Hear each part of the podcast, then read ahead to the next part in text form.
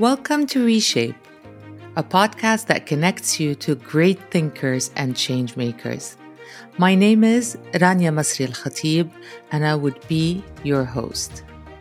After a 20-year career built with passion and tenacity, I launched my own boutique advisory called the RMK Collective. In the past, my projects were always a success when the right people were empowered by the right ecosystem. I believe that energy is the fuel that creates powerful synergies and creativity. I will create for you talks from the human collective to debate and inspire you around topics and trends impacting our societies and industries at large. Together, we can learn, grow, and redefine success. What an amazing time I've been having interviewing and hosting this podcast for you and interviewing these amazing guests, new friends, a lot of new discoveries of people that I knew and learned so much more from them through the conversations that we are having. When I started this podcast and I told you that it was really for me more of how do I put out to the world and give access to more people the opportunity to access these conversations that I usually have in private with a lot of these amazing entrepreneurs, with these amazing therapists, with, these change makers, as I've called them. And the last season was about entrepreneurship. And I really wanted to pick three very different entrepreneurs. And they really couldn't be any more different if you think about what their experience has been, their profile as a person, the markets that they have or the industry that they were in. But I felt that each one of them tackled really one area that I thought would be very interesting or you could take a lot of learning from, which I know I took a lot of learning from. The first one, Nohman, who is the co-founder of Crep Protect, which today has become probably the number one sneaker cleaning brand out there. And it has all types of product, obviously, to take care, prevent your sneakers from getting dirty, but also clean your sneakers. And we all know that sneakers today have become a trading commodity. So it's extremely important to keep the quality of the product intact. And the amazing, points that were raised by Nohman during our conversation, and that's why we called it Reshape Brand Building, was first of all how they started this brand and how they started organically from passion. For me, it starts with passion. Right? Like when you have passion for something, and you really drive that messaging when you speak to someone feels that energy from you. From a very natural evolution of content creation that went viral, and they dared. They took a risk of doing these crazy videos of dirtying very expensive sneakers and using and showing how their product actually works, right? And the reason why many of these videos got shared was not necessarily to share about Crep Protect, but it was just like mind-blowing videos that were being done, I think, if I'm not mistaken, Nohman said in the bedroom, in their bedroom, and they were just testing and playing with it. No crazy budgets, no crazy performance marketing, budgets in order to promote it. Really a natural viral. Why? Because they knew their audience, they knew their product very well.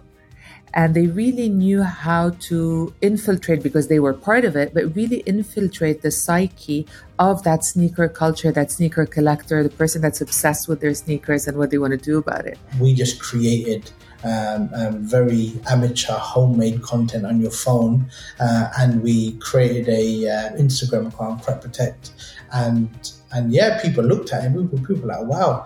But as time went on, we started to use more and more rare and sought-after sneakers, given that stamp of approval and that stamp of trust. If we can do it on sneakers, and the tests used to get crazier and crazier. We started with ketchup on shoes, and then we used to dip it in Powerade, and we were very clear on just making sure we shocked the consumer. So really taking from that, obviously so much more has developed with Nohman, but what I love the most about it is really how you can start small by being very authentic and by knowing your community and knowing your customer. When I had also the chat with Ghizlan, who I've known for a very long time, and I still today ask a lot of people to go back and listen to this, especially when I am mentoring or advising startups, or when I speak to some founders that are having, second thoughts or, debating, should I have a co-founder with me or not? That is a topic that Ghizlan and I discussed, because the second time around for Ghizlan, when she relaunched the Modist, she relaunched it with a co-founder, with a partner, which she didn't do the first time around. And I loved learning from her the benefits of having somebody. At the end of the day, it's all about, being human and going through this entrepreneurial life that is very lonely, that is very confusing, that is ups and downs, and going through it with somebody that shares your values and shares your pain, the ups and the downs. And I loved, what she, talked about when it comes to how to choose your co-founder and the importance of aligning values. It's like the role of an owner and an influencer. That's how it works. She owns certain areas. But when it comes to main decisions, we make them together. But some decisions I trust that she's gonna do. And then the same thing within my area. And that's why when it's complementary, it's far easier. And she also, stressed on that when it comes to, people that are raising funds and who are your partners. And what I love the most, and I really see this a lot in my in my surroundings today, and when I look at people that are raising, either people that exist today that are raising or people that are about to launch, the people that are existing and looking to stay afloat, it becomes a little bit of, unfortunately, you're not in a decision-making seat when you are raising, because you need this money, because you have people, you have suppliers, you have employees, and you have responsibilities. So what ends up happening is you're not as picky with who you get married to from an investor pool or advisory pool.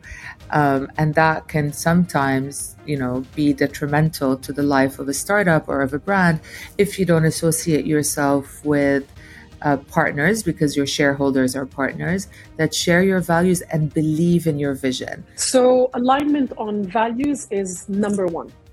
And those values are values of you as a human being and values of what you want to create. Because if you don't have the same alignment, of course you can have some differences, but alignment on the values is super important. That was another thing that I really loved and I learned a lot, among many other things. And I really am happy to have been able to engage with Ghizlan, because I have accompanied her throughout her journey, and I know how much she has worked on resilience. And that's why we called it Reshape Resilience, because entrepreneurs need that. And many entrepreneurs fail and learn from their failures and build on their failures and build a model that took all these learnings in consideration the second time around. So that was a great moment. And then my session with Joey Ghazal, who I've known for a while, and I'm a huge fan of his restaurants, and I've always experienced his restaurants 360. When you go into this 4D movies where they tell you all your senses are going to be heightened, this is how and why I wanted to speak to Joey, because I felt and I know that he puts a lot of attention when it comes to this. That sense of discovery is really, really important for me, because it creates that sense of almost false expectation. You don't know what to expect, but when you walk in, you're enveloped completely by the space. But my biggest surprise was how much, first of all, how much his passion for film has impacted all his projects and the execution of his projects, which I love, because as I said on the podcast, I come from a background working for a brand like Ralph Lauren, for instance, whose ethos and storytelling and collection making all comes from him being so inspired by movies, like The Great Gatsby, Breakfast at Tiffany's, by movie stars such as Audrey Hepburn, and many of those. And I felt, now after speaking to Joey, I can see that he's definitely probably lived in an era, of these old movies, etc., because he is definitely an old soul and understand that kind of glamour. And you see it in the execution of his restaurant in London in Mayfair. When you go in, you're completely transported into another era. That was a big learning on how he applied, his passion from film into casting and creating the experience in his restaurant. The most important part of storytelling is casting. You can have the most beautiful set and, you can invest very, very heavily in design. But ultimately, it's all about the characters that you fill the space with. But also, what I loved about our conversation, and I, for those of you that have not listened to it, please go back and see how as an entrepreneur, and we called it reshaping gastronomeur, so that was a new word for me, so an entrepreneur in gastronomy, is when he found that they were doing something well, he also saw that this is an opportunity for doing it for others. And boxing, if you want, boxing that know-how into another startup or another. So every time I tell him, so how do you train people when you go for this? It's like, I launched something for that, or I co-founded a company for that. People don't know, but actually it's a standard in Dubai. All restaurants and hotels use the platform that I co-founded to recruit their staff. Creation of concepts, training employees, recruitment of employees, because we talked a lot about how nowadays you're not recruiting on skills, you're recruiting on personality and you're recruiting on potential. But how do you do that? We try to find people that have this love for serving others, and we'll teach them the rest. And all of our restaurants in Dubai today are run by people that started with us as busboys and runners. And they're all now restaurant managers in under 5 years. And I love the fact that he was able to really see the need to scale this kind of skill or know-how to other people if they wish to, obviously, hire or engage with these startups or with these. Overall, there's so much more that we can do on entrepreneurship, but I felt one, highlighting people from the region or that have done business in the region is very important to me, because I think that we have, this region is really becoming the center of the universe, if you ask me, and so much creativity and so much innovation is coming up from here. And the idea of exporting and not just importing talent is very important to me at Reshape. And I'll try as much as I can to highlight either entrepreneurs that are from a Middle Eastern background or are, launching and are here. And I will not focus on entrepreneur, focus on change makers, people that are really trying to make a difference and innovating in any type of form. So the next season that I'm super excited about, and I'm filming it as we speak, and it will start launching soon. I really want to have a deep dive with a few people on the importance of people when it comes to business. So a lot of us talk about businesses and how you innovate in business and basically what goes in your mind, but it's very important, the human-to-human interaction in everything that we do. And for all of us that are either trying to make it in the workplace, trying to make it as entrepreneurs, trying to make it as, advisors, trying to make it as founders of, the smallest to the biggest type of idea, what do we need to have? What are the skills that we need to have? What is the experience that we need to have in order for us to shine through and keep going? And I'm asking a few people these questions, a little bit about personal branding, and a little bit about emotional skills and maybe skills in general. So please download the episodes that I talked to you about please send me your feedback on the episodes that I have or on guests that you would like me to explore. Any topics that you feel I have, obviously this is just the beginning, but any topics that you feel should be on this podcast, on this platform. This platform is for you, and I need to learn from all of you as well. So I'm here to listen, and I hope that together we'll keep reshaping mindsets and reshaping stereotypes and reshaping societies and industries. Thanks again, and big kiss and speak soon. Bye. Thank you so much for listening.